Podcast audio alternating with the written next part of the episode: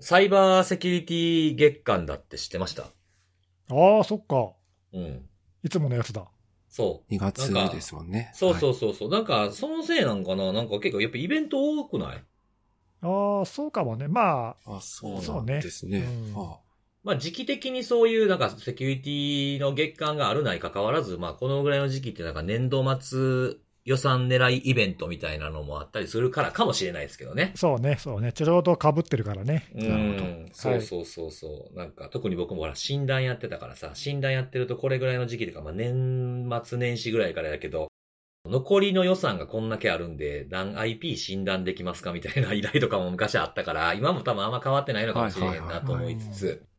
でもなんかね、あの、去年、一昨年とは全然違うところは、やっぱセミナー対応とか多いんですけど、まあ、オンラインよりもオフラインがちょっとこう増えつつあるというか、おーいいおせ、ーいい兆しですね。うん。そう、なんか我々3人で出たやつとかでもね、あの、いろんな人と久しぶりになんか対面でできてよかったみたいな話もちょっと前にしましたけれども、あはい。いやいや僕も結構その根岸さんが今までやってたことを僕が、に僕にも回ってきたなというか、おうはい、あの、あれ聞いてますみたいなとか、やったじゃん。おーそうそうそうそう。 なんかあの、どこそこの拠点、例えばその東京以外のね、例えば大阪の拠点にいるやつが実はあの、あれ勢でめっちゃ今日来たがってましたっていう話を聞いたりとか。あ、えー、あーじゃあ、へー社内でそういう話とかしてるわけだ。ねそうそうそう。いいですねなんかそのえー僕が、嬉しいねそう、僕が出るっていう話を来た時に、なんか、あ、辻さん出るんですか辻さんがや、辻さんたちがやってるポッドキャスト聞いててめっちゃ行きたかったですわ、みたいなことを言ってたとか、そういうのもね、へー教えてもらって。おうほそうそうそう。まあ、そんな中で結構なんか、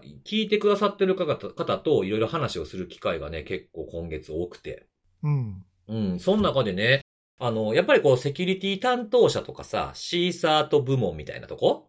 とか、上司数とかっていうのがやっぱ多いんじゃないかなっていうふうには思ってるんですよ。聞いてる人の層というふうなところで考えるとね。あはいあ、はい確かに。まあなんかそういうの別にね、調べたわけでもアンケート取ったわあ、けでそもうそなう、いか取ってなら。いけどね。まあわかんないけどね、おそらくそうだろうっていうことは思うよね。そうそはう、いそうなんですけど、あの中にはね、あの、自分は全然技術そんな詳しいわけじゃなくて、人前で話したりはするんですけど、もともと営業畑なんですよね、みたいな人が結構へえ。話しかけてきてくださりまして、なんか、いるじゃないですか、えセミナーとかってほら、技術者が喋ることもあるけど、まあ営業とかマーケの人が喋るケースもまあまああるでしょ、ああ、まあもちろん多いよううですねん。そうそうだ、そういう毛色の方の方が、あの、聞いてるっていう風に話しかけてきてくださいまして、はい。そう、ほんであの、もう、あの、ちょっとお恥ずかしいんですけど、ネタ集めに使ってるんですよっていう風に言ってくれて。あそれ全然嬉しいじゃんね、それそうそはういそう。なんかその、なんか向こうからするとなんかちょっとパクってすいませんみたいな感じで言われたんですけど、あーいや全そういう然こと全然そんあないねや、。ねむしろウェルカムだよね、そんなのね。うん、ですねそう、なんかね、うん社内に情報展開するとか、ね、そういうセミナーのネタにするとか、まあ自分で調べたら別にそれはもう自分のネネタですからね。そうそう、全然嬉しいようね。ん、そう、逆、逆に嬉しい。最後に一言、いや、まあ実はこれ、ポッドキャストから拝借したんですけどね、くらい言ってくれ確かれにばさ、確かに。うんうんうん、そうっすよね。宣伝してくれれ ばさ、なるほど。そう。あ、ちょっと入れてもらえば、あまあこういうね、いろんなネタをね、仕入れてるんですけど、ここからですなんてクレジット入れてくれたら、まあ嬉しいは嬉しいですよそね、うそうそう、めちゃ嬉しいよね。そうですね。まあなくても嬉い。しいけどね、それでもね。そう。はいなんかそうやってね、使ってもらうってことは、それだけ良かった話をしたってことの評価ですからね。うん、いや、それだし、その、まあ別にそれだけが目的じゃないけど、うん。いろんな人にそういうことを伝えたいっていうのもあ一つあるそわうけそうだからそう。さうん。これを聞いてる人の向こう側にいる人にも伝わればいいなっていう。そそううでそうすねそうね。うんいや、ネタをね、聞いて、あの、いいと思ったらそれをパクってくれて全然 OK だよね。そうそうそうそう、うん。逆に嬉しいですということで、返しときました、僕も。はい。そんな感じなんですけど、今日もね、お便りが来ておりまして。はいお願いありしがとまうございます。はい。えー、まあ EPSS について結構皆さんやっぱ気にはなってたみたいでね。 おおまたか。おーはうい。ん。そっか、EPSS はまだ実用に足らないのか、かっこ薄々気づいてたけど、EPSS かける何かかける何かくらいすれば使えるようになりそうな気がするんですよね、と。EPSS かける JPSARTCC 注意喚起かける CVSS スコア9以上とかどうでしょうかみたいなああ、なるほど。感じで来てましたけどうも、んそうですね。これも僕もね、あれ紹介する前にはいろいろ試行錯誤してみた結果、やっぱりちょっと厳しいっていう感じというか、うん。思ったんで、難しいですね。この、これやったら、じゃあ、あの、あ、もっと、あ、このやつだとちょっと悪用の観点が書けるかなっていう気がするんですよね。今、このうんう上んげてくださったやつとかだったら。なんで、この悪用の観点入れると EPSS 別になくても判断できるな、みたいな気持ちになったりするかなっていうところはあるかな。そうですね。難しいところですけそどう。ね。まあだからうん EPSS が今後の悪用の可能性を、まあある程度予測できるぐらいの精度になったら、うん。まあね、それこそ本当、他のとか必必要なくなるくらい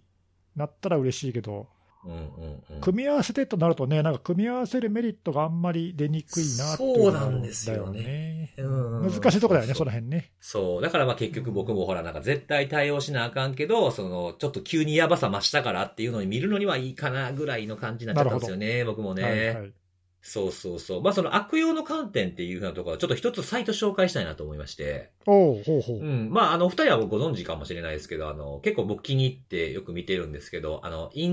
inthewild.io っていうサイト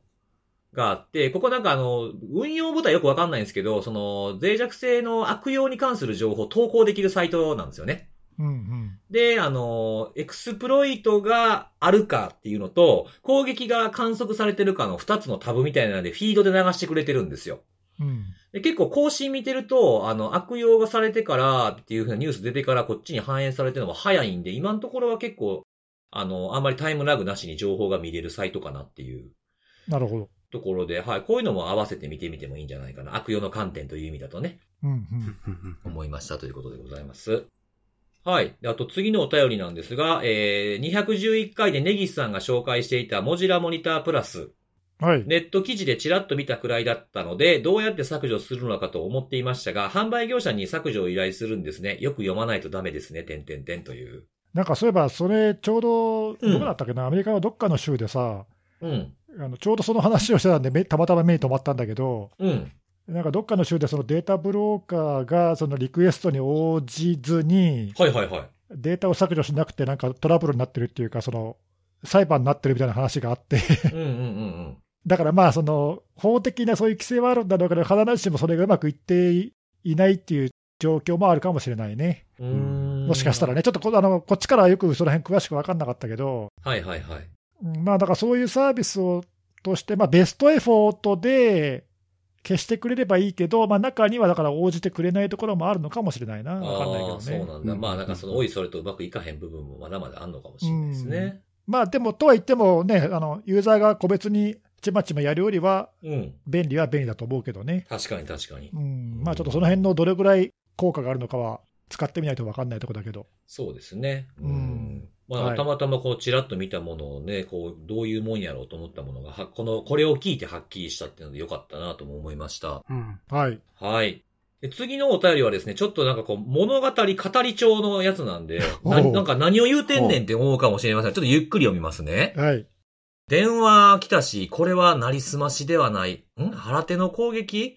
メッセージフォーマットに細工がされてる。いろいろ気になるし、メールの内容も読まずにおられへんな。なんか、映画自体も気になってきたぞ。この通知はシステムに関わる100人以上に一斉通知されるえ、これみんな読み込んでまうやん。という夢を見た。なんだそれ。という夢から、はっと覚めた後、自分、僕、これセキュリティのあれで聞いた基地のパターンやったっけそれやばない、そんな夢見てるとややばくいない、や大丈夫ーもかな、うね、 あの、ちゃんと寝 て。本当だよ。 もう、こんなはっきり覚えてて、寝起きでセキュリティのあれで見たや、聞いたやつやっけって思うって、眠りめちゃめちゃ浅いやん。すごいな。うん俺でもあ、の自慢じゃないけど、夢の中でセキュリティのその仕事に関わる夢見たことないな。マジ であ、あーほとんど多分ない。そう。なんか、記憶に残る限りでは私もないかもしあ、そうか。でも僕なんかセキュリティゴリゴリみたいな夢は、なんか見たことはないけど、なんかそのか、昔ね、会社で、あの、夜勤、夜勤というか、徹夜みたいな作業、昔ですけど、ああ、はいはい。してて、その、椅子で、椅子に持たれて寝てたんですよね。合間で、仮眠で。れない。うんそしたら、その起きた時に、そのメンバーにね、そのチームのメンバーに言われたのが、辻さん寝てる時に、あの、手浮かしてキーボード打ってましたよって言って言われて。それはある。まあまあ、それは仕事しながらだからだろ。うんあ、確かにね。家ちゃうもんな。家で寝てたわけちゃうもんね。確かに確かに。ああ、そうか。セキュリティの夢っていうのはあんまないかな。あの、ネギさんと看護さんが出てくることはよくあんねええマジか。ん。うん。なんかしかもなんかこう、収録とかじゃなくて、ほんと雑談してる、いつも。ええ嬉しいような、怖いような。うんよう出てきますごいですよ。ね、それは面。白。いや、わかるよあの、 僕、僕ネギさんと看護さんぐらいしか友達がおらんからかもしれないですけども。それもどうなのはいはい。まあ、なんで、いや、これは、ね、あの、教えていただいて嬉しいですけども、あの、本当にしっかり寝た方がいいなと。そうね、確かにゆっくり休んでいただいたは方いが。睡眠は大事ですうんなんはか、い日本人は世界的に見てもね、睡眠時間少ないそうなんで。ねああ、そうなんだ。そうらしいですはね。いめちゃ少ないらしいらしいですね。睡眠大事だ。だよな。は大い事大事。ですはでいす。はい。じゃあ最後のお便りなんですけれども、はい。えーメールのやつではなくて、前者を巻き込んだランサムの訓練をしないとというふうにこう考えてらっしゃるらしいんですけれども、おーただ、まあ、おーまず業務まで落とし込んだ対策マニュアルが今のところなくて、まずそっからやっていかなあかんなと。それがなかったらさあみんな、みんなでどうするみたいで終わりそうなんでっていう、こう、一人で悩んでらっしゃるお便りをいただきました。ああ、なるほど。いや、でもう、んそれは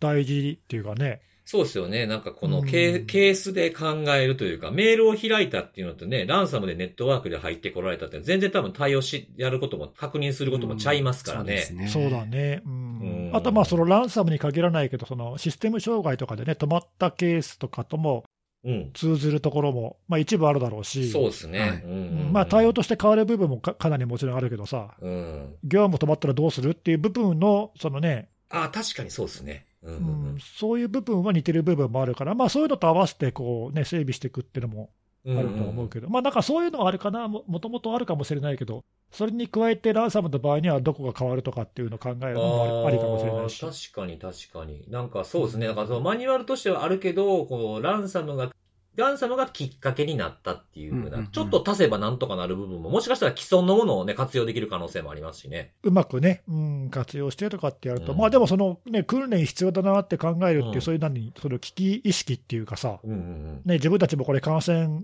しないとも限らないし、感染したらすぐに対応できないぞっていう、なんか危機感があるんだろうね。そうですね、うん、それは大事だよね。難しいですね。だからランサムの場合でも、障害もそうだけど、これが止まったらどこを指導に切り替えなあかんねんとか、その時のマニュアル大丈夫かとか、そういうところまで見ていかないといけないですからそうね。う。そう、うんうん、そういうのは意外と、ね、あとほら、よくここでも話をするけどさ、うん。バックアップ戻そうと思ったらうまく戻んなかった事件とかさ、ありあ、うんうんうんうんあありがちなやつね。ねうんまあ、そういうのもまあ、ね、手順はあるかもしれないけど、訓練してみたらうまくできなかったみたいなのは、ああ、確かに。やっぱね、や確かっにてみないと分かんないことはあると思うし、そうっすねまあ、そういうのをね、やってみるっていうのはう、ん。うん意味があるかもね。確かに。そまあ、うあですとねはそうですね、なんかテクニカルな部分で言うと、やっぱこの攻撃がどういう風にやってくるのかっていうのも知らんと、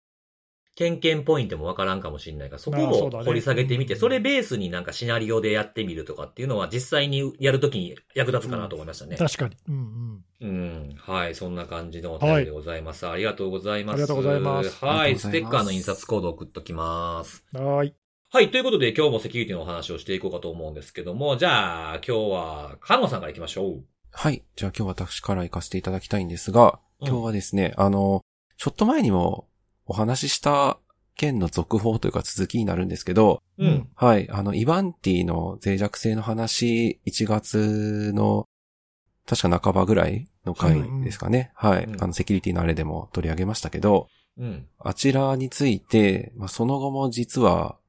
結構動きというか、あの、続、続報っていうのかなあの、新たな脆弱性っていうのかなまあ、だいぶね、はい、混乱していて、はい。はい、今日はちょっとそこについて、まあ、これ、げ現状について、まあ、アップデートうんっうてんいいでいすうねことで、あの、取り上げさせていただければとは思うんですけども、うん。 1月の初めというか、1月の10日ですかね。あの、そちらで公開されていた脆弱性っていうのは、ゼロデーで悪用されている2件の脆弱性っていうことで、はいはい。セキュリティ情報が公開をされて、うわ、やばいぞっていうことで、まあ多くの方が対応に当たられたんではないかなと、まあ実際に被害ですかね、あの、そちら影響を受けられたんではないかと見られる、まあそういった観測とかそういった情報も、まあちらほらは出ているので、まあ結構大きな話にはなってはいるんだろうなとは思いつつ、うん。それで落ち着くかなと思っていたところですね。うん。そもそもこの脆弱性の修正版っていうのが、これいつだったかなえっと、1月の、まあ、末ぐらいですかね。あの、週に、えー順次公開していきますよという形で、はイバンティ自身が案内をかけていたんですけども、まあ、そのタイミングに入っても、あの、パッチが予定通り出てこなくて、なんでだろうと思っていたところ、あの、おかわりじゃないんですけども、あの、実は新しい脆弱性もありましたっていうことで、まあ合わせて31日ですかね、あの脆弱性の、まあ新たな脆弱性情報の公開とともに、おう、まああのアップデートの公開がなされたというところで、うんで、加えて、まあその時に公開された脆弱性っていうのが2つあって、うん、えーそのうちの片方については、えー限定的ながら悪用が確認されているということで、まあ、またゼロデーがそこで、うんえー登場し たと。ゼロデーでおかわりってなかなかね、ね、なか一な番いらんかわ、なかなかだよね。はい。まあ、あの、なんか、すごい、大事というか、あの、深刻な脆弱性が実際悪用されていて、で、あの、詳細に調べたら他にも、まあ、問題がありましたっていうことで修正されるケースは、たまあ、結構ああるんですけそど、うだねううんんはい。ただ、まあ、あの、実はそれもすでに悪用されてましたっていうのは、そうそうなかなかきついなな。いなっていうのがあって、まあ、これは大変だなと思いつつ、まあ、その脆弱性の中身自体は、サーバーサイドリクエストフォージェリの脆弱性ということではあるんですけども、まあ、こちらについては、まあ、悪用がすでに確認されているということで、CV2024 の21893ですかね。888っていうのも公開されてるんですけど、893の方は悪用が確認されたということで、あの、KV にも、えー登録されていますし、あと、まあ、あの、残念ながらというか、あー2月2日には、えー実証コードっていうんですかね、POC が公開をされていて、うんうんまあ、かなり簡単に試せるっていうんですかね、はいはいやり方としては。うんっていうことも、まあ、まあ、これも影響したのかはちょっと直接的なところは因果関係は私わからないんですけども、うんまあ、実際に、えーこの脆弱性を悪用したとみられる活動として、なんかバックドアを仕込む動きなんていうのも出ていますよっていうのが、あの、他のセキュリティベンダーですかね、が公開を、報告をしているというところがありですね。まあ、おかわりじゃないんですけども、あの、それが来たところで結構吸ったもんだしたんですが、実はあの、1月のその31日のタイミングで、まあ、もともとあの、アメリカの CISA が、まあ、緊急指令ですかね。あの、うん久々の、はい、緊急指令を出したっていうのがありましたけど、それに補足され、させる形で、えー1月31日に補足の命令を CISA がまた出していてですね、えー2月2日までに政府機関のネットワークから、まあ、このイバンティのその脆弱性が確認された機器を外しなさいという、まあ、そういった指示をまた出していてですね、うんまあ、やっぱり、まあ、こういう指示が出るのって、まあ、なかなか見たことがないので、ね。はいうんうんうんまあ、よっぽど問題が残った状態に対して、限定的にというか、あの、まあ、それに対してなんか指示するとかだったら、まあ、割と理解できはするんですけど、もう、もう本当に製品そのものをズバリ刺して切断しろっていう、まあ、そういった指示ではあったので、はいはい。まあこれ、実際その指示にまあ政府機関従ってるんだと思うんですけども、これ仕事に影響出てないのかなとかっていうのは、ちょっとそこはまた、ね、なんか合わせて気になるところではあるんですが、まあそんな命令が出ており、うんまあなので、えー、まあ脆弱性の悪用っていうのが、まあそういう意味では悪用の状況がまあ広ま、広まったというか、範囲が広がったというところではあったところ、2月の8日ですね、またあのセキュリティ情報がイバンティから公開されまして、うんあの、どうも、公開をされたバージョン、そのセキュリティのその脆弱性修正を行ったそのバージョンに限定をする形で、また脆弱性がありましたというところで、えー今度は XML の外部エンティティ参照の脆弱性っていうのがう、んまあ、8日に出たというところで、で、あの、残念なことに POC も合わせて公開をされており、その数日ぐら後ぐらいですかね、あの、赤前が、あの、報告されてましたけど、まあ、あの、関連するスキャンと見られるようなアクティビティっていうのが、まあ、結構見られたっていう話も、まあ、あったりはするので、まあ、ちょっとこの辺をリアルタイムに追いつつ、なおかつ、まあ、状況によっては、バージョンアップを適宜していったりしていかないといけないというところであったり、まあ、あとちょっとこれ、非常に難しいなと思ったのが、今私あの、悪用の状況とかいろいろお話ししたんですけど、はいはい。まあ、その情報っていうのが非常にどちらかっていてですね、果たしてみんなちゃんとついてきてるのかなっていうのはすごい心配ではあって、うん1月10日の時は非常に、まあ、騒がれたので、問題ないというか、あの、適切に対応というか、あの、まあ、か、その、その時点での回避策適用して大丈夫だろうっていうふうにうん対応としてはほぼほぼクローズみたいな形でやられているところがもしかしたらあったかもしれないんですが、うんまあ実際その後、その回避策として公開されたもの自体にも、まあ抜け道っていう形で不具合が確認されて、確か31日にその回避策自身も実はアップデートはされているので、うん1月31日の時点で最新のその回避策を適用していないと、あの、もしかしたら攻撃の影響を受けている可能性っていうのも実はあったりはするので、うんまあ、これ結構しんどいなっていうところがあるとはいはい。まあちょっと私自身、あの、ブログをちゃんと更新、更新してない ので、あのね、あの、ブーメランで書いてきそうです。ではあるんいでやすけいどや、そんなことないでしょ。はい。あの、本当に適切なタイミングで情報を追いかけていかないと、これは、怖いなっていうか、抜け漏れとかね。はい。CISA のその指示っていうのは、まあ、ある種間違ってないぐらいにふうに思ってしまう、あうんの、そういった状況だなっていうのは、そうね。まあ、改めて思いましたね。なんか CISA がそうやって出すぐらいだからさ、うん。はい。まあ、今回のその情報の混乱のせいもあると思うけど、多分適切に対応できてない組織がやっぱり結構多かったのかなっていう印うー象んと、あとまあその、まあ、これは今回に限らないけど、やっぱりそのスピード感的に間に合ってない、そうですよね。うん、組織が。がやっぱり多かったのかなっていうか、これもそのたびたびね、ここのポッドキャストでも言ってるけど、そのゼロデーの時には限定っていう言われてるけど、うんうん。結局、パッチ公開のすぐ後に、なんか POC が出るだの、詳細が出るだのして、うなんか一気に広まっちゃうっていうのが、また繰り返されてて、そうなんですよね。ねうん。でその結果、なんか対応が追いつかなくてやられてるみたいなのが、おそらく連邦政府機関にもそういうのがこうあったから、もうすぐ、もうとにかく外せみたいな感じにはい。ならざるを得なかったのかなって推測すると、うん。まあ、それは多分日本も同じだよねっていうかね。そう、なんか、あんまり国内でね、その辺の被害情報っていうんですかまだ目にすそうだねることがな、まあ、具体的に書いてないだけなのかもしれないんですけども、まあ私目にしてる感じではまだ、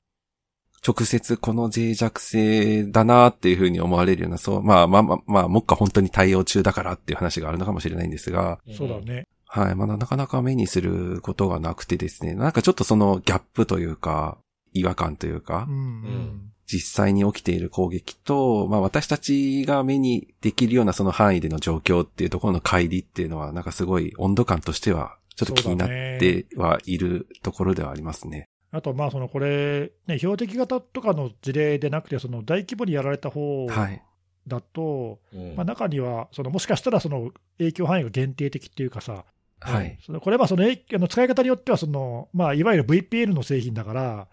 組織の中に入ってくるのに、まあ、使おうと思えば使えると思うんだけど、実際なんかそういうね、攻撃も報告はされてましたもんそねう。そううはいだからそこまで至らなくて、まあ、単にこの機器がやられただけとかっていう感じで、影響範囲がね、すごい限定されるんであれば、うん。不幸中の幸いでよかったねとも言えるかもしれないけど、うん。えそのあたりね、難しいよね、こういそうなうんで機すよね器がうんやられた場合の影響って、なんかその、今、看護さんがね、ちょっとあの、今回はまだブログ更新があっておっしゃってたんで、ちょっとこういうこと言うのあれかもしれないんですけど、えはいはいはい。そういう時にピオログってめっちゃ役立つんやろうなって昔から実は思ってて。 すいません。ね。うん。なんかやっぱりこう整理するのってやっぱ大変じゃないですか。うんで、その整理っていうのをこう、じゃあそれってみんなバラバラにやらなあかんことなんやったっけみたいなこともあったりとかしてて、僕の中で。はいそはういはい。うね。ん、そう、それをなんか代表してやってくれてるってことにすごくなんかバリューがあるんやろうなーなんてずっと思ってたんですけど、まあ自分でこれなんか対応してる人たちっていうのは自分たちがやった作業メモとかってどれぐらい残してるんですかねねえ、そこは結構興味はありますねう。んそうそうそう。なんかその、これって前のやつと一緒なんみたいなものとかも一瞬わかんないじゃないですか、その CV の番号とか言われたかって。そうですね。ね、で、下手したらなんか直してるつもりやったみたいなものもあったりするんで、まあ自分たちなりのメモみたいなのもなんか残しながらやっていくのが一番大事なのかなと思いますね。うん。なんか、なんか残、残しとくってやっぱ大事だなって思いますね。こうこういう時いに。や、それは本当にそう思います。うんなんか最近も本当ただでさえ、うん。なんかインターネット上で拾える情報のなんかその揮発性ってすごういん気にはなってるところではあるので、はいはいはいはい。はいしっかりその自分の手元に必要な情報は、うんもう本当に必要なタイミングで残しておくと、なんかもう今見た情報が次更新した時にあると思うなぐらいな感じで、そうですね。はいうん、しっかり記録として残しておくっていうのは、やっぱりこういう経過というか経緯を整理していく上でもすごい大切だなって思いますね。そう。なんか脆弱性のその CV 番号がどうたらってことだけじゃなくても、なんかそういえばこの間なんか見たニュースのあれ何やったっけって思った時に、ね、エバーノート検索しても出てけえへんかった時の昔の自分へのムカつきったらないんです よ。ちゃんとメモ取っときゃさ、こんな無駄な時間過ごさんでよかったのにみたいなものをもう100万回ぐらい経験してるからね。なるほど。むっちゃわかるんだけど、それ。 あ、むっちゃわかる僕もうすげえ心当たりがありすぎるんだあけどる結構ねなんかもう過去の悔しいです自よねそれ本分、当過去の自分信頼しすぎて調わかるべたら何も、何もしてへんみたいなわ。かる。めっちゃ大変やねん。しかもなんかそれさ、ニュースやったんか、ポッドキャストで自分で喋ったんかもようわからんみたいな時とかあってね。そうそう。いや、本当にそうでね、すね今やってるんで、未来の自分のためにやってるん だいよや、な、ほこれんな。まにそう。そうほそうそうそうなんですよんまにそうです。うんだからもう我々にも結構なんかこうね、身につまされる思いがあるなっていう今話聞いてて思いましたね。そうね。うんはい。ちゃんと、ちゃんとメモは取ろう。ちゃんと寝てちゃんとメモは取ろうというのが今日の学びということで。はい。すみません、一個だけ、一個だけいいですかあどうぞあどうぞのはいはいちょっと言わせちゃったんですけど、あの、注意喚起とかの情報も、うん。あの、そういう意味では、あの、当時目にしてたものを結構アップデートされていたりもするので、あーそうねはい。なので、はい。ぜひ、ちょっとそこも改めて、あの、うん見ていただくとよろしいそれのかなもと。さ、そうですねどうしたらいいんだろうね、その、ベンダーの注意喚起もそうだし、うん。あとまあ JP サートだったら CISA だったそうでり、すね。あはいはい。いはいろんなところがね、出してうんますよ今ね。回のやつってもう、ほぼ、ほぼ、まあ毎日とは言わないけども、もう頻繁にアップデートされててさ、うんはい。ちょいちょいだから状況ちゃんと確認しないと、なんかだいぶ変わってたりするもんね。いこういうやのー、だ結から構ね、はい、変わってうんて。なんかこう、最初に見るときにはみんな気づくだろうけど、そのはい更新には気づきにくいっていう問題はどうしたらいいんだろうな。そうなんですよね。これ結構難しい問題だなってやっぱ思いました。ねはうい。んまあ、これは各自がやっぱ注意して追っていくしかないのかな。まあなんか広広く網張っとくとまかあそそうですよねういうことになるのかもしれないですね。特に更新系の情報って。難しいよね。だってさっきのそのはい看護さんが言ってたさ、やったいをしたつもりで安心したら、実はね、漏れてましたみたいなのって、ちゃんと状況をアップデートして確認しないと分かんないもんね。そうなんですよね。なんかさらっと見出し見てるだけだと、なんかま、またなんかイバンティの同じニュース流れてるだけだな、みたいな感じで、ねまあ、わかんない流してしまいかねなく既視感に感じちて、ゃうとねはい。うんスルーしちゃうよな、下手したそら、うね。そう、それは結構怖いなって思いますね。はい。ありおーはい、ありがとうございます。はいあがとうございます。はい、じゃあ次はネギスさんいきますか。はい。じゃあ私からですけども、うん今週はですね、えっと2月の15日に、うんアメリカの司法省からちょっと発表があったんだけど、うん。ロシアの情報機関が、まあ、攻撃に利用しているボットネットの活動を、まあ、FBI が、うんえー停止しました、そういう作戦をやりましたっていう、はいはい。まあ、そういうちょっと発表してて、ちょっとこれを今日取り上げたいんですけども、うんうん。えーとねまあ、対象になってるのが、APT28 っていう攻撃者のグループで、出ましたね。はいはい。はいまあ、これよくたびたびあの出てくるんだけど、まあん他にもね、いろんなあのソーファシーだうんの、ボーンストームだの、まあ、なんか別名がたくさんあるグループですけどフ。ァンシーウェアも言うてよ。そうね、ファンシー だよね。そうそうそう。あえて言わなかったぐらいの感じ。はい、で、まあ、これ、まあ、ロシア軍の、おーまあ、情報機関のその GRU ってところの一つの部隊だっては言われてるんだけど、うんまあ、この攻撃者グループが、えーまあ、最近というか、ここ1年ぐらいかな、ずっとアメリカとかウクライナとか、あとまあ他にも NATO の国々のまあ政府機関だったり、あと重要インフラの事業者とかに対して、まあ、スピアフィッシングの攻撃をするキャンペーンをしてましたみたいな、おうまあ、そういう報告がまあこれまでも結構行われてて、うん。で、まあ、例えばその中で特徴的な攻撃として一つ挙げるとすると、うん。えっと去年の3月にマイクロソフトがまあパッチを公開してるんだけど、アウトルックの脆弱性で、うん。 CV で言うと2023の23397ってやつがあるんだけど、うん。これどういうやつかっていうと、攻撃者がまあ細工したメールを送ると、はいはい。おまあ、それを Outlook のユーザーが、えー開いちゃうと、外部に SMB のサーバーにアクセスに行っちゃって、うん。 NTLM のセッションの、おまあ、認証情報が飛んでいくっていう、うんうん。なんかこれ先週聞いたなっていうような、あ そうそう、そうですね。そうですね。うんはいはい。そう、まあまあ、あれと全くほぼ同じパターンの攻撃のやつで、はい。で、これ実は3月に修正されたときに、マイクロソフトは、まあ、ゼロデイでも悪用されてますって報告をしていて、うん。で、その時に、まあ、ロシアの攻撃者だろうと思うう攻撃者が、もう使ってますよっていうことを、まさに言ってたのね。うん。で、その今回、その APT28 も、まあ、多分この脆弱性を使って、NTLM のリレー攻撃をやってたんじゃないかというような報告が、まあ、これまでにも出ていて、そういうのがこう、これまでいろんなとこから報告されてたんだけど、まあ、その攻撃を行ってるインフラが、まあ、どうもユビキティっていう、まあ、これアメリカ製かな、うん。ルーターに感染したボットネットからどうも行われているとうん。いうのが、まあ、これまで分かっていたんだけど、ほう。実はその今回のその司法省の発表でまあ新たに分かったというか、えーまあ多分これ、今まで言われてなかったと思うんだけど、うんそのボットネット、実は APT28 がこうゼロから自分たちで作ったわけではなくて、おう。もともとあったムーボットっていうマルウェアが作っているボットネットを、まあ後からこの APT28 が、まあ、乗っ取ってほほほほ使っていましたとほ。いうことが、まあ、明らかになって、うん。うん。で、このムーボットってやつは、まあ、知らない人のために一応言うと、これは未来野手の一つのマルウェアの名前で、まあ、結構有名なやつなんだけど、うん。僕も何年か前に会社のブログでムーボットの記事書いたことがあるんだけど、ええ。まあ、あの未来野手っていうか、だから、まあ、あの主に DDoS 攻撃を主目的としたマルウェアなんだけど、うん。うんうんこれが、まあ、ボットネットとして、まあ、このユビキティのルーターの、まあ、デフォルトの認証パスワードを使って、えールーターに侵入をして感染を広げていたと、うん。まあ、らしいんだけど、まあ、そういうボットネットがもともとあって、まあ、それを後から APT28 が乗っ取りましたっていう、まあ、そういうことなんだよね。うん。で、まあ、なんでじゃあその APT28 がその乗っ取れたかっていうと、うん。ムーボットってその感染すると、おまあ、そのメインは DDoS 攻撃なんだけど、他にもいろいろマルウェアを展開するらしくって、うん。うん。その中の一つにその SSH のマルウェアっていうやつがあって、これ、多分後からその攻撃者がアクセスをするための、まあ、バックドア的なプログラムだとおそらく思うんだけど、うん。どうもその SSH マルウェアってやつに何か問題があって、うん。それをこう悪用して、APT28 の攻撃者が、自分たちのマルウェアを、そのムーボットが感染しているルーターに後から、こう自分たちのマルウェアも設置するっていうことができたらしいのね。はいはいはい。 SSH のそのムーボットが感染したやつのマルウェアっていうのは、オープン SH のバージョンのバナーがちょっと特殊なバージョンになってるんで、外から実は見ればすぐ分かっちゃうんだけど、わかりやすい。うん、そうそう。で、あの、さっきちょっと商談とかで検索してみたら、まだ千何百台か見えてるんで、うん。多いところがアメリカとかフランスあたりが多いんだけども、まあ、これが多分おそらくだけど、ムーボットのそのマルウェアに感染してる機器じゃないかと。うん。で、まあ、そこに後から APT18 も乗っ取って、まあだから多重に感染してる状態っていううか、んうんうん。異なる2つのアクターが別々のマルウェアを感染して使っているという、まあ、そういう状態でしたねと。うんうんうん。いうことなんだよね。で、今回、その FBI がやった作戦っていうのは何を結局したかというと、はいまあこれ、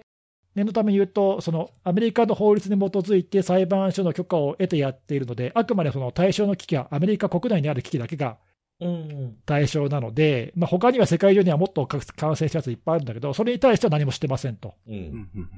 で、アメリカであるそのユビキティのルーター、もう乗っ取られているルーターに対して、何をしたかというと、まず、これもね、多分書いてなく、じゅ重要な部分はその黒塗りしてあって書いてないんで、あはそうっきなんりやわかんないんだけど、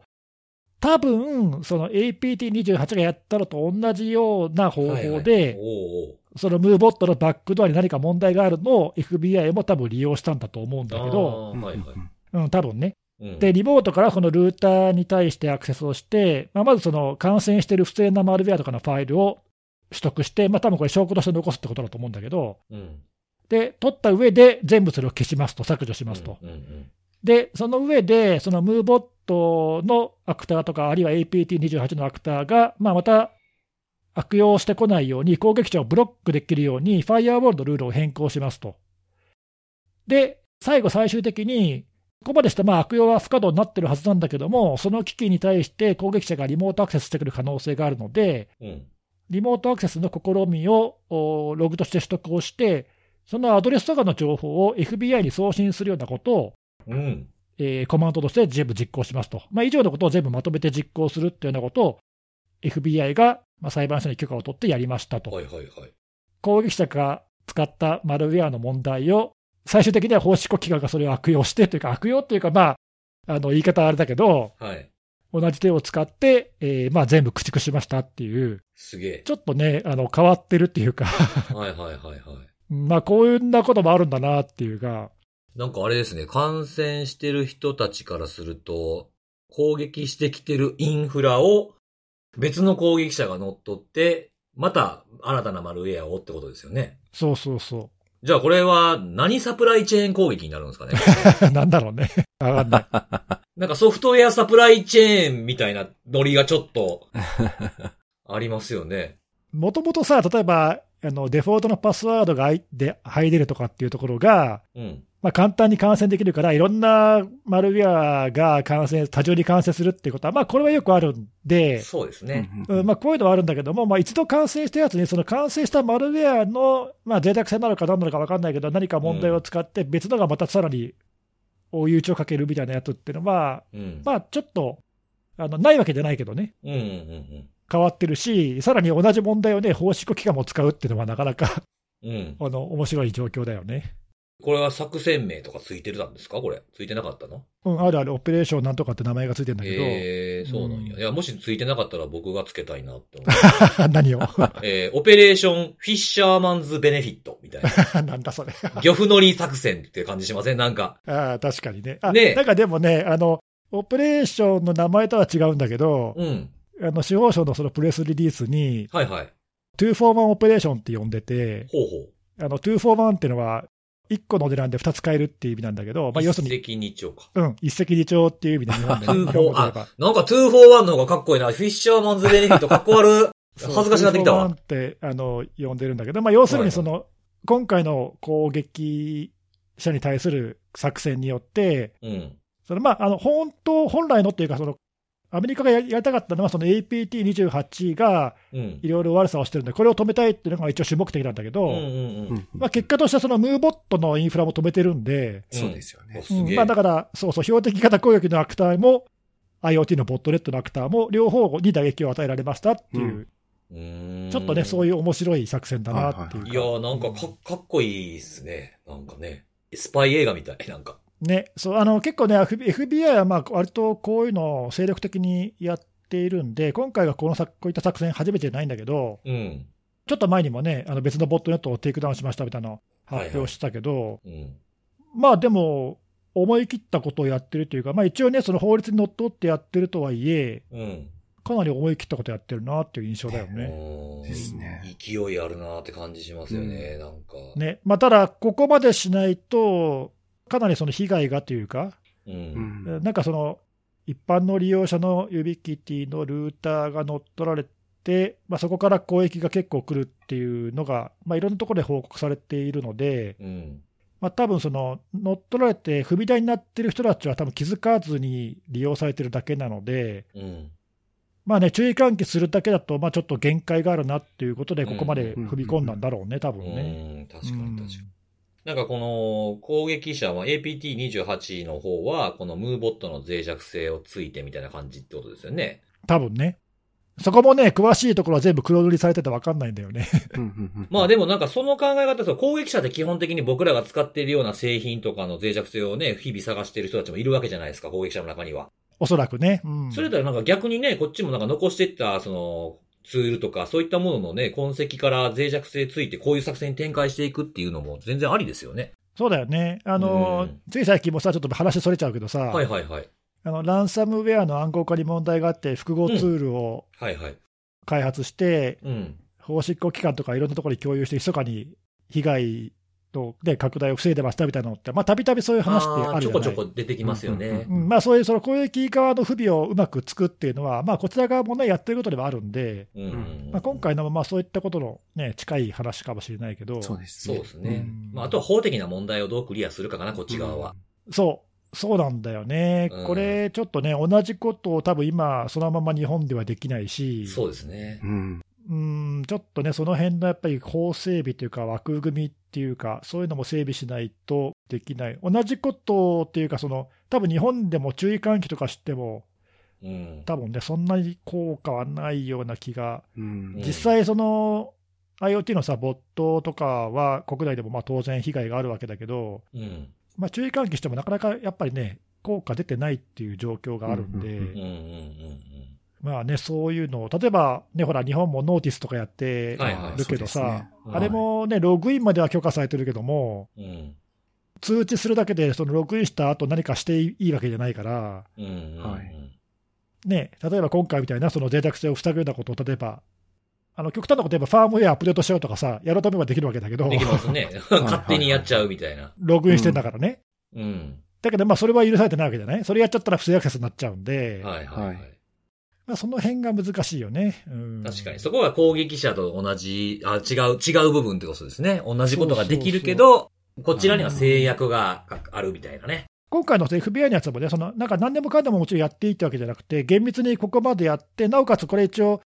そのユーザーの利用するルーターの本来の機能には何ら悪影響がないっていうことを、まあ、ちゃんと確認した上で、うん。まあ、期間も限定してやってるわけで、あとまあさっきその、最後にそのリモートアクセスに関して、そのうん記録を FBI 側に送るように設定するって言ってたけども、うんうん、これも一歩間違ったらそのひ批判されかねないんで、ああ、そうですね。そなうんですねか、ずっと盗聴してたんかみたいに思そうわれるそかもうしそれうないですそう、よね。なんでその、裁判所の資料を読むと、通信の中身は送らずに、あくまでも IP アドレスとかその、うんアクセスの記録だけを送るようにしてるって書いてはいあって、うい。ん。なんで、えーまあ、あくまでもそういうその、まあ、メメタ的な情報っていうか、それだけを送るようにしてますと。これはおそらくあの FBI 側がそれによって攻撃者側のアクセス元を洗うためにやってるんだと思うんだけど、うんうん。まあ、そういう目的にあのきちんと、ね、合致するものだけを許可してるっていう感じなんで、うん。まあ、そのあたりもね、一応、まあ、ちゃんと丁寧にやってるなっていう感じではあったけどうね。んうんまあ、ただ、さすがだなっていう感じもするしね、ここまでやるんだなっていうか。うんそうですね。なんかもうやっぱこういうのをひっくるめて検討していかなあかんねやなと思いましたね。う。そうね、まあさすがにここまでやんないとダメなんだなっていう状況が、そういう危機意識の表れとも言えるよね、なんんうかんね。ううん。ん今回のやつが、その、まあ、最初私、ロイターの記事かなんか、日本語の記事で、この件知ったんですけど、全然その記事の見出しから、まあ、いわゆるその IoT ボットの話だったっていうところにすぐに頭が、頭の中で結びつかなくて、ああ、確かに確かに。に。いわゆる IoT ボットっていうと、まあ、なんていうかその、まあや、やられることって、例えば、まあ、ドス攻撃とか、そういうものに使われるぐらいでしょ、みたいな、そうういん。う教員認識の、まあ結構持ってる方が多いのかなとは思いつつ、実態としてはまあこういう風な形で、ロシアの、えーうん国うんうん家関与の攻撃の、まあ、ある意味基盤として使われて、使われてしまう可能性もあるっていうところは、まあ、これ結構ガラッとか変わるというか、あの、しっかり認識変えていかないといけないなっていうのそは、うね、なんか、まあ、過去にもね、この手のやつで、ロシアがそのこういった、まあ、ご家庭とかで使われているようなルーターとかを乗っ取って、はいまあ、そこを踏み台に使ってるようなケースっていうのは、まあ、過去にもあったけど、うん。今回のもね、あのなんか読むと一応詳しく多少書いてあって、まあ、さっき言ったスピアフィッシングで収集したその認証情報を保存しておくようなプログラムだったりとか、うん。あとさっき言ったそのアウトロックの脆弱性を使って NTLM のリレー攻撃をしてるって言ったけども、うん。そのリレーをするためにはその中継して攻撃をターゲットに飛ばすためのプログラムが必要で、うんは。い。そのプログラムをこの指切りのルーター上で動かしたらしいとか、なんかそういうのに使ってて、まあ、必ずしもその高機能とは言えないんだけども、悪用してたっていうことなんで、まあ、そういうのが使える OS とかインフラであれば、これぐらいのことはできるんだなっていうか、うん。なんかね、単純にその、うん、IoT ボットだからみたいな、そのまあ、あの今回、そのムーボットの方は、まあ、従来の IoT ボットのイメージにどちらかと近いと思うんだけど、はい。そうですよね。うんそうそうそこにあの勝手に相乗りしてきた APT の方は、まあまあ高度なことやってるんで、うんえその辺のね、その影響度合いをちょっと見誤っちゃうとまずいかもしれないよね。うん。はい。うん、確かに、それはおっしゃる通りだね。これ今聞いて、その、これ、まあ、今回のは乗っ取ったケースですけど、うん、僕がね、よく話すランサムの話で、あの、30目の脅迫みたいなやつで DDoS 使ってくる奴らもいるじゃないですか。ああ、はいはい。うん。で、それであの、結構そのフォーラムとかでね、そのアフィリエイト募集してるのを見てると、なんか DDoS は結構オプションにしてるっていうグループもちょいちょい見かけるんですよ。うんうん。あの、追加でお金払ってくれれば DDoS のインフラ貸し出しますみたいなのがはいうんはいあるんで、そういう攻撃者もこういうのを使ってるんかもしれないですね。お金を払って使ってるのかもしれないですけど、ああ、そうね。ううん。なんか別、個別に作ってるわけじゃないっていうのは、この APT28 もそうだったってことを聞くと、彼らもそうなのかもしれへんなっていうのはちょっと思いました。なんかね、あのこのポッドキャストでも別のところで話したけど、うん。その公益側のインフラだったり、その使うツールだったり、手法だったりっていうのが、うん。従来ほどその差がなくなってきてるなっていうのは、たびたび感じるところで、うんうんうんね、IoT のボットだから、単なる犯罪者の活動でしょとかうんうん、うん APT だからこうでしょとかっていうのがあんまりそのあー先入観がありすぎると、逆に良くないっていうかね、うん。確かに。うん、ランサムだから、標的攻撃でからだからとかっていうのは、あんま関係なくやってくることはあんまり変わらなかったりとかするからさ、うんうんうんうんうん差がなくなりつつあるなっていうのがあるんで、逆に言うとね、そのあの背景が見えに見えにくくなってるっていうのもあるし、ああ、確かに、まず、混ざり合ってたり、実はその関係性としては、関係はあるけど、つながりはないみたいな、人としてのね。そうそうそう、だから今回のもね、おそらくだけど、ムーボットのアクターは、気がつかずに乗っ取られてたんだとおそらく思うんで、うん。うんうん中にはさ、もしかしたら協力関係にあってやってるケースもあると思うんだけど、はいはいはいはい。今回のは多分おそらく APT28 がその勝手に隠れみのに使ってただけだと思うんだけど、うんうんうん。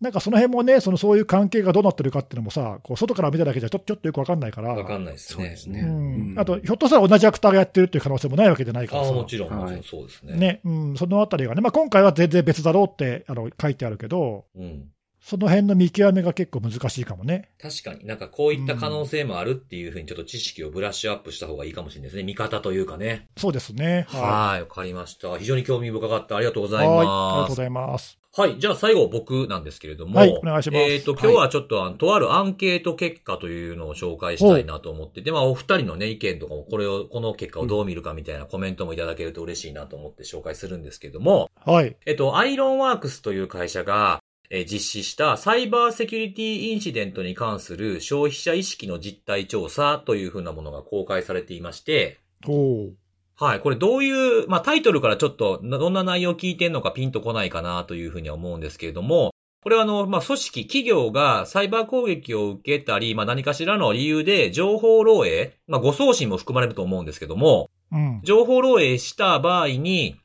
その情報発信などの事後対応が、その企業への好感度や製品サービスの利用するかどうかという利用以降に影響するかどうかということを、あの、聞きたくてやってるアンケートなんですよ。結構珍しくないですか、これ。珍しいし、なんか我々のさ、その、自己対応アバターとかのなんかこう、そうそうそうそう。趣旨にちょっと近いというか、そうなんですよ。なんかこう、たまたま見かけたニュースで紹介されてて、あれなんかちょっとこれ、親和性あるんちゃうと思って僕も見てみたんですけれども。なるほど、はいはい。はい。調査方法というのは、まあ、インターネットでアンケートを取っていまして、期間結構短くて、今年の1月の20日から22日の3日間アンケート。で、20代以上の全国の男女ということで、有効回答件数が417件というふうな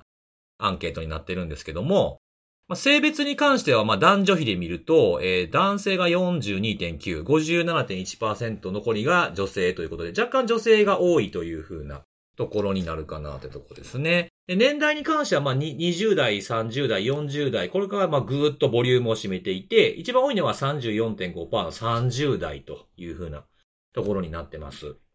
で、え質問の内容が結構初めの方から、あの、刺激的な質問されてるんですけども、えーあなたは過去に個人情報の漏洩など、サイバーセキュリティインシデントがあった企業のサービスや製品の登録や利用をやめたことがありますか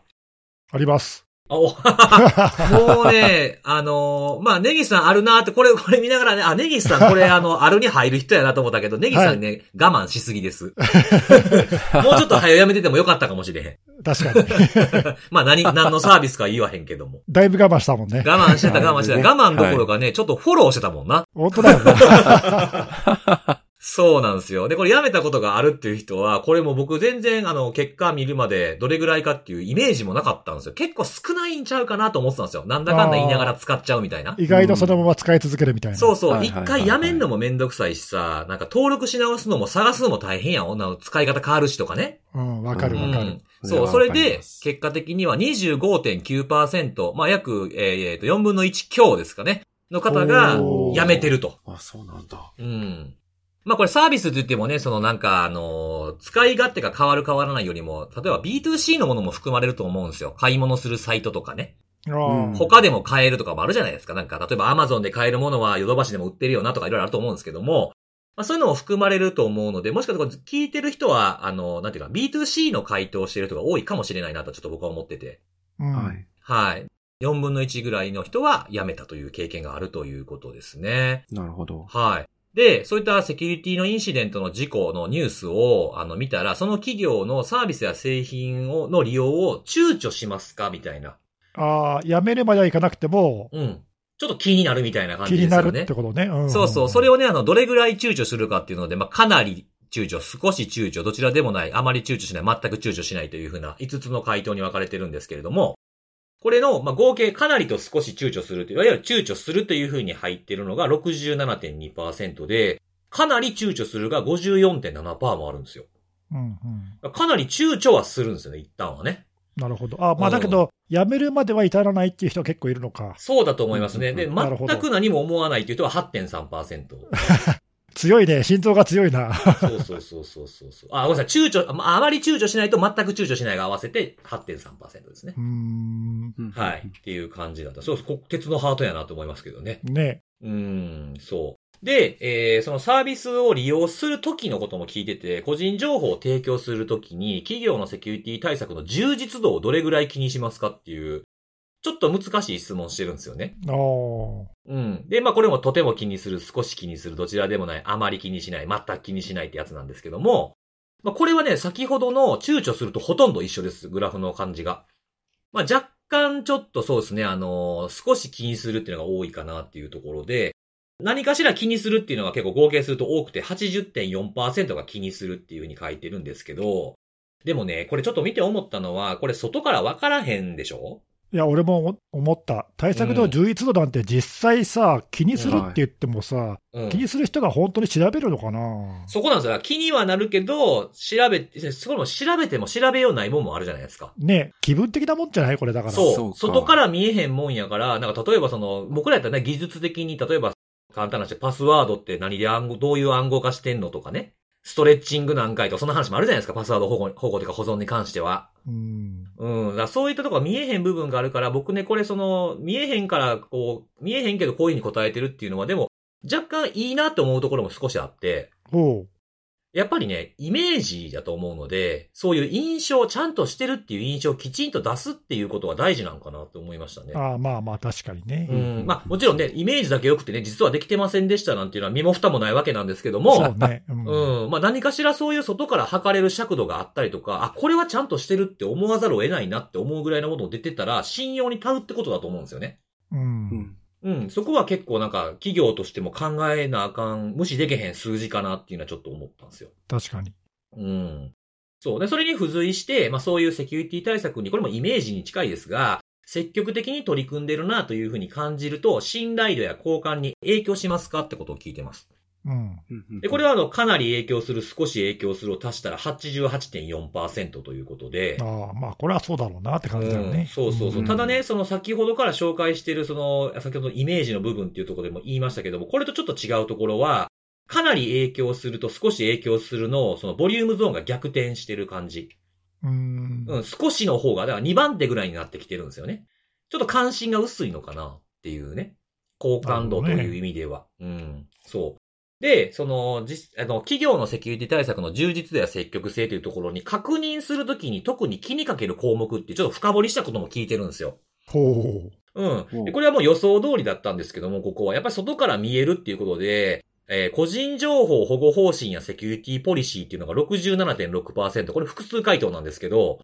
67.6って、う。まあ、ええ本当にそんなの見るみんな。いやそうそう僕もそれ最初思ったみな最初思ったんですよね見るんですね。ええええ本当かなちゃんと読むんか問題っていうのあるじゃないです か。みんな気にするそんなの。 でもへ、ーこれは唯一こういうものが上が上に上がってくるのは、こういうものがあるかないかをちゃんと見るっていうのも、あるかないかを見てるっていうのもあるかもしれないなと思ってて。なるほどな。う。んん。なんかその詐欺サイトとかの見分け方みたいなやつとかで、一時期よくあったのが、そのこういう個人情報の保護方針とか、こういうのちゃんとあるかとかいうのを見極めましょうみたいな注意喚起してる方も過去にいらっしゃったんで、あそうなのえでもそんなのってそのままコピーしてんじゃないの、ね、コピペでいや、なでともかなっい、ちゃうないのも、んですけどないのもあるんですよね。なんか運営会社のことがちゃんと書かれてへんと か。ああー あ、なるほど細かく見ていくと違和感があると。なるほなるどほ。どそうそう。まあだからこれが唯一、な内容がと、どうであるかともあれ、えちゃんとあるかどうかっていう風な、外から見えるものとして、一番やっぱポピュラーなんかなっていうので、この67.6なのかなっていう気はしました。なるほど。うん。あとはまあ2位が顧客サポートと対応の品質。え3位が技術的なセキュリティ対策の状況。これは公開情報からわかる範囲でって書いてましたね。うんほうん、意外やったんがね、その、今のが上位3つなんですけど、その下についた4位が P マークなどのセキュリティ認証の取得状況っていうのが、結構思ったより下でしたね。うん。なうるほどんな。。この辺なんか組織とのギャップなんかな、組織はこの P マーク取ってますみたいな結構大々的に出してるような時期もありましたけど、うあんまりそれほど、ね、ほ保護方針とかと比べたら、全然気にされてないなっていう、なるほどね。はい、うんうんうん感じがこのから見て取れましたね。はい。で、あとはこれ我々の先ほどね、ネギさんが言ってましたけども、我々がやってるイベントあるじゃないですか。うん。自己対応アワード。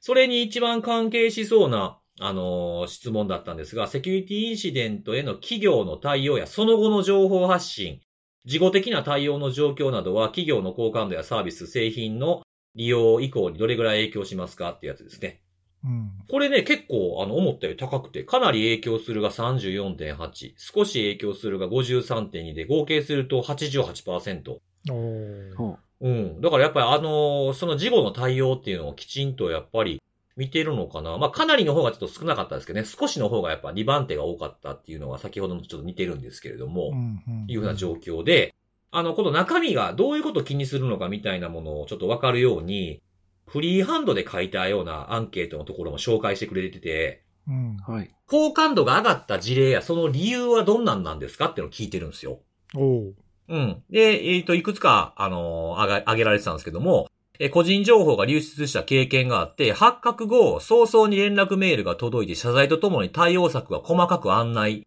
されたので安心できました。うんううんん。わかる。それはわかるな。う。うんん、そうそう。で、それに加えて、原因調査や検証についてさらに対策まで続報のメールも来た。うん。おうーん。再発の可能性は低いと思えるような対応だったので、今でも引き続き利用してますっていう。おーなるほど。それあれだよね、その、僕のさ、さっきその、うん。だいぶ引っ張って、むしろフォローしちゃったとかって言う言ってたけど さ、はいはいはいはいはい。あの、まあ、若干それは笑い話入ってるけど、ええ。僕もその、さっきのほら、あの、出てた、その、対セキュリティへのその、積極的な、うん。その取り組みとか、うん。結局外から見える部分って、なんかあんまり、やっぱ分かんないじゃない。うんうんうん。サービスを利用するときに、その、外から見える範囲で、さっき結構そういうのを、ね、見るっていう回答だったけど、はい。え、でもその対策がどれくらい充実してるかって、外から見ても結構わかんないよまあね、わからないですね。うんっていうのに対して、実はインシデントが起きた時がそれが一番見えるタイミングかなと思ってて、あーはいはいはい。試されるタイミングってことですそね。うそうそう、そこでかなり詳しく状況を開示して、対策状況とかね、何がまずかったとかっていうことを、まあ、ちゃちゃんと赤裸々に開示するところは、まあ、うん好感が持ってるなっていうか、うんうん僕もそれは多分一番、そのサービス選定に多分一番影響するかなっていうか、えええええその対応が悪かったらもうやめちゃうと思うし、え。う。うんんあのまあ、今回、漏洩あったけど、対策がしっかりしてるから、逆に好感増したなっていう思うところも、まあ、あ実際あるからさ、うんうんううんん、だからそういうそういうところはやっぱり他の人たちも感じてるのかなって、今、聞いててああ、思ったねそうですね。う。うんんそのなんかすぐにこう連絡してくれるっていう意味だと、もう一個あの僕がよく言ってるようなことを言ってるアンケートのあの回答もあって、ある程度情報が落ち着いてから発表するのではなく、今現在どうなってるかを逐一報告してくれる企業は好感度が上がりますっていうふうな。あーそこもなんか難しいところだよね、それ、うん。ね、あのアワードの時のさ議論とかでも前になったことあるけど、うん。早けりゃいいってもんでもない問題っていうかさ、はいはいはいはいはい。ね、ある程度、そのちゃんとしたその整理されたまとまった情報を出すには、それなりに時間がかかるっていうんううんうん。のと、うん、でもまあ一方でユーザーからすると、今、ね、意見を言ってた方のような、うん。まあでも、今今の情報をくれた方が安心するっていうかさ、そうそうそうそう。好感度が上がるって思う人も中にはいるわけで、そうですね。うんね、その辺のそのせめぎ合いっていうかね、バランスをどう取るかっていうのは、多分はい。いろんな会社が悩んでるところだと思うんだけどそうねで。すね。なんか一義的には、なんか定義しづらいところそうだよね、正解これってい。ないもんね。そうですね。うんまあなんか発表がちょっと早くしたいなっていう気持ちはあったけど、実際ちょっと遅れる、遅れざるを得なかったっていうふうなね、僕らが紹介したとか、その僕らが表彰した中にはありましたけども、利害関係者とか、その、どこに問い合わせが行くか分かれへんからっていうんで、うんあの、いろんなところにこう、きちんと答えられるようにする準備を整えるのに時間がかかったっていうのありましたよね。ね、そうそううんあとほらあの、別にこれ悪く言うつもりはないけど、はい。カード情報の漏洩なんて、半年、1年後から報告するなんて当たり前のようにあるじゃん。そうですね。うんうんうんはい。ね、あれもまあもちろんそれはそれなりの理由があってだと思うけど、うん。受け取る側からすると、なんでもっと早く教えてくれなかったのって思う人も中にはいるだろううし、ん。まあその間、ふその間に悪用されるやんって思っちゃいますしね。そうそう、だから一応そこはね、だからそのカードの場合には、そのカード側の補填があるっていうか、止めてるから、うん。実質的にその利用者にはその被害は及ばないという、一応そういう前提があって、うんうん。報告は後にっていうふうになるケースとかさ、まあ多分そのケースによって違いがあると思うんで。うん。一概にね、早いからいい、遅いからダメとは言えないところが難しさだよね、こういうのもね。うんそうまあですそうねですね。でもなんかまあそういうの状態化してるっていうのもありますよね、なんか。そうね、うんなんかそれでいいというふうに思われてるというか、良しとされてるっていうのは、まあ、それはそれで良くないかもしれないうけどね。ん、多分そのなんうか、んやっちゃった側というか、その被害にあ、被害にあったって言い方ちょっとわかりづらいな。そのシステムがやられた側、その情報を預かってた側ですよね。うん盗まれた側からすると、その今言ったね、そのネギさんが言った理論があると思うんですよ。補填があると。実質的な被害はない。で、もうユーザーはそう思ってないってことだと思うんですよね。そうそうそう、だからそういうユーザー側とのもしかしたらギャップがある可能性はあるよね。うん。実被害があるかどうかの話ちゃうねん、みたいな。まあ、今のその、ね、アンケートに答えてたその、早かったから良かったっていうか、好感がみたいなのも、まあ、ちょっとね、それはちょっと気をつけて、そういうの見ないとね、そうそうそうそうそう。うんなるほどうんまあ、気持ちの問題と実質被害ってやっぱって感情的な部分もやっぱりユーザーとしてはあるんで。そうだね、だって、実被害なくても、結局、その後サービスを使うのやめちゃったら、ね、そうそうそうそうーんう。うん、だと思うんで、その辺のギャップをなんかしっかりこういうアンケートから吸い上げとかなあかんなっていうふうなものはね、思いましたね。まあなんかもうこう結構僕このアンケートみ全部全体通して見て思ったのは、まあ自分がなんかこう思ってるよりもこういうことを気にしてる人っていうのが多いなっていうふうに。いや、そうだね、俺うもんそのさっき、うんあの本当って言っちゃったけどさ、うん。その外部に公開されてる情報を気にするとか、うん。それがそのサービスの選定に結構影響するとかさ、うん。なんか、あのこう言っちゃあれだけど、意外と皆さん見てる見てるんですねっていう。そうそうそうそう。まあこれね、今回このアンケートがこれ初めてなんで、過去どうだったかっていう繊維はわからない、意識のね、変更がどういうとこにあったのかっていうのはちょっと読み取れない部分があるんですけれども、まあ現状の数字としては、あの、思ったよりこう、僕もこういうのの関係するイベントやらせてもらってる一人としては、ちょっと希望が持てるなっていう。そうね。あと、まあ、うんわかんないけど、ちょっと多少バイアスがかかってる可能性はあるけどね、そうんの、うんうん。こういう調査だから、こういうことにそもそも興味がある人が回答してる可能性が高いんで。そうですね。ちょっと一言言いたいみたいな人が書いてる可能性があるってそうそこうそうとね。うんとか、その過去にそういうインシデントの経験がさっきああってさ、やめたっていう4分の1とかって言ってたけども、うんうんやめないにしても、まあ、それなりにいろいろ考えたっていう人たちが、もしかしたら母数として多い可能性があるんーで、そうですね。うんうんうんうんうんそもそもね、。そもそも。はいだかはらい、まあはい。そうでない人たちだと、またちょっと違う可能性はあるけどね。ああ、確かにね。そうだ、うあ、んそういう意味だとね、その、な使い続けた人へのこのフリーハンドも見たかったなってのはある。ああ、確かに。なぜなんでそんなに気にもしないんですかみたいなうんうんところも、うんなんか意外と僕らが思いもつかへんような意識の人もいるのかなっていうところがあるんで気にはなったな。なんかさっきね、8割、9割いろいろ影響するって言ってたけど、じゃあ残り1割は何年何も考えない、まあ、考えないは言い過ぎか、でも全然影響しませんって言ってる人たちはどういうふうに考えてるんだろうね。なんかね、多分結局なんか他に変わるようなものがないっていうのも一つかもしれないですし。ああ、そもそもサービスがってことうね。んそううんそうう。んで、さっきのネギさん言ったみたいに別にカード情報漏れても番号変えるぐらいの手間やから別にね、お金的な被害はないからいいですって思ってるかもしれないですよね。ああ、そういう人もね、確かうんうんに。うんそれは人の側の、ね、ポリシーによってだいぶ変わってくるもんね。そうですねそうそうそうなんですよね。まあまあ、これを見ながら、その、そういう企業に対する、組織に対する、こう、気持ちみたいなものが読み取れる部分があったんですけど、まあ、ソースは全然違うし、話は違うけど、まあ、とはいえね、パスワードの使い回しがま、なくなってないっていう、ユーザー側の問題もあるなっていうふうなものもあってね、企業に対する気持ちは、まあ結構多いけれども、みたいなので、まあ、そう、総合的にお互いのことを理解しながら、こういう、双方のアンケート結果みたいなものがありながら、良くなっていけばいいなっていうふうに思いました。うん、確かに。はい、そんな感じでございます。はいはいありがとうございますはありがとうございます。ということで、今日もセキュリティの話を3つしてきたので、最後におすすめのあれなんですけれども、はいなんでし今ょ日はうかですね、まあ、は食いべ物の話といいますか、食べ物を作る時のえやり方のおすすめでござい ます。またなんかややこしいな。うん食。べ物の作り、料理ってことですかそうそう、調理、調理、時短術みたいなやつですよ。ああ、ほうほうほうほおーどうですかねまあ、お二人はね、ちょっと僕とは違うんで、お家であまりこういうことしないかもしれないですけども、やっぱり僕はね、ソウルフード、たこ焼きを家で食べるわけです。う。え、たこ焼き器とか持ってんの、持ってますよ。当たり前じゃないですか。ああえーやっぱり。え、ちょっとその、なるほどう。ん。大阪の人とか関西の人はみんな持ってるってのは本当なのあー、それは、まあ、家によるっていう回答になるんですけど、それ聞かれた時僕、あ、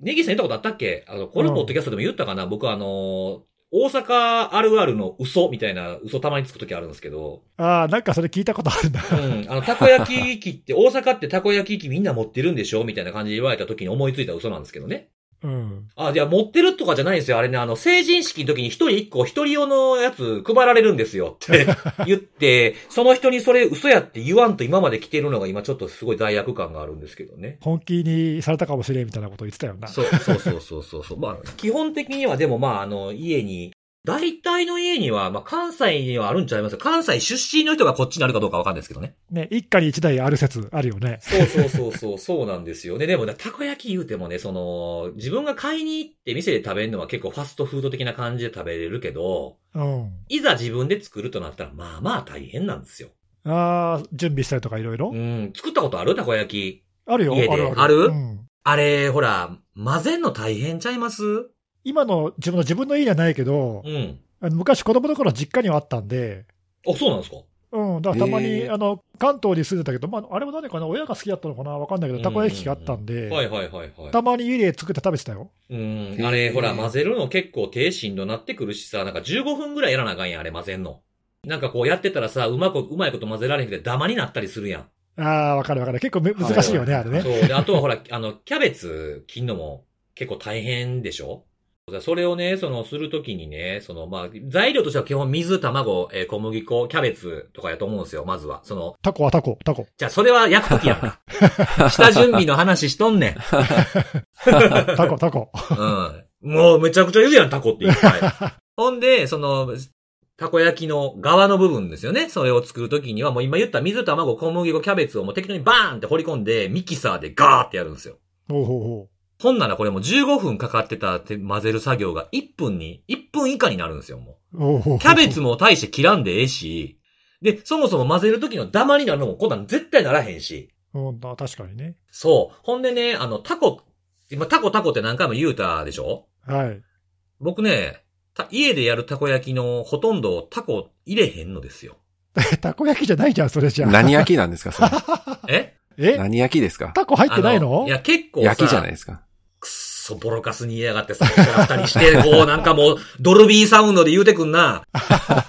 あのー、タコって結構、たまにこう、売り切れ取ること結構多くて僕なんかスーパーに買いに行ったりとあーそうなか。んだ。うん、で、ほら、へー結構タコとかってなんか結構なんかあんま取れへんかったりして、して高かったりしたりとか少なかったりとそかうなすんんでねすん。ね。でもそのたこ焼きに限らず、そのそもそもタコを買って食卓に並べるっていうことがあんまりないかもな。そうそうそう。だなかいらそですねもそもなんかスーパーでもタコめちゃめちゃ売ってるわけちゃうんですよ。ああ、なるほど。うん。で、何回行ってもタコだけ売ってへんみたいなことになって、俺どないすんねんみたいになって、その時に僕が、これいいぞっていうことで、冷凍のね、シーフードミックスを使うとこれさらに楽なんですよ。ああ、なるほど。うん。で、結構ね、レシーフードミックスって大体ね、エビ、イカは入っとるんで、これ結構歯応えもあるんですよ。まあ、タコほどではないにしてもね、うんうん。あるんで、このミックスかけてる間に冷凍のシーフードミックスを電子レンジでチンしとくと。なるほど。うん。ほうそれをもう掘り込むっていう風にすれば、もう楽ですよ、これ。ええあじゃあ、シーフードミックス焼きか。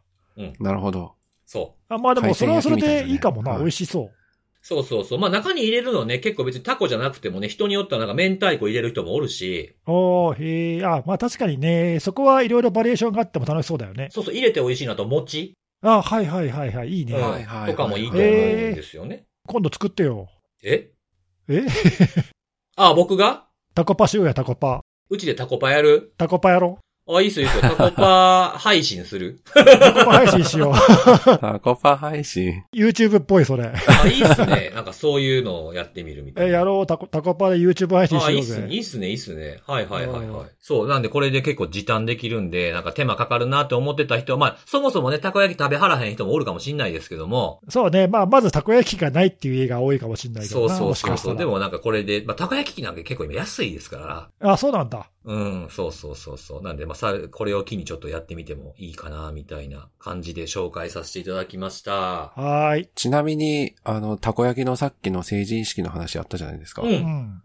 あの、今調べてみたら、第70回で喋ってま すね。はい。明けまして成人おめでとうスペシャルであ喋あ、ってま成す、ね。人式きっかけに嘘ついたってやそっつか。か、どっか聞いた記憶があるなと思ったけど、 そっか。うんうんうん。はいそうそうそう。おもろ。ようこんな短時間にさっと調べたな。いやあのーはい文字起こし機能がね、やっぱああ、りリ不ス良だったんン、でリスンのね。あはれいはいはいあーあれ便利ですよね。こういう時便利だなそうそうそう、なる確かに確かに、あの、何喋ってたっけあの、な何回やったっけあの人らが喋ってたんっていうのを調べるときに、あの、文字起こしのリッスンでね、調べればはい便利ですよね。ほどええはいはい面白い。うん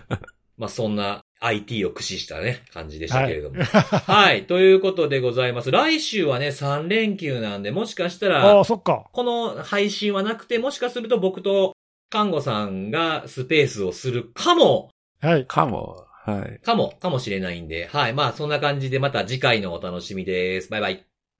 バイバイ。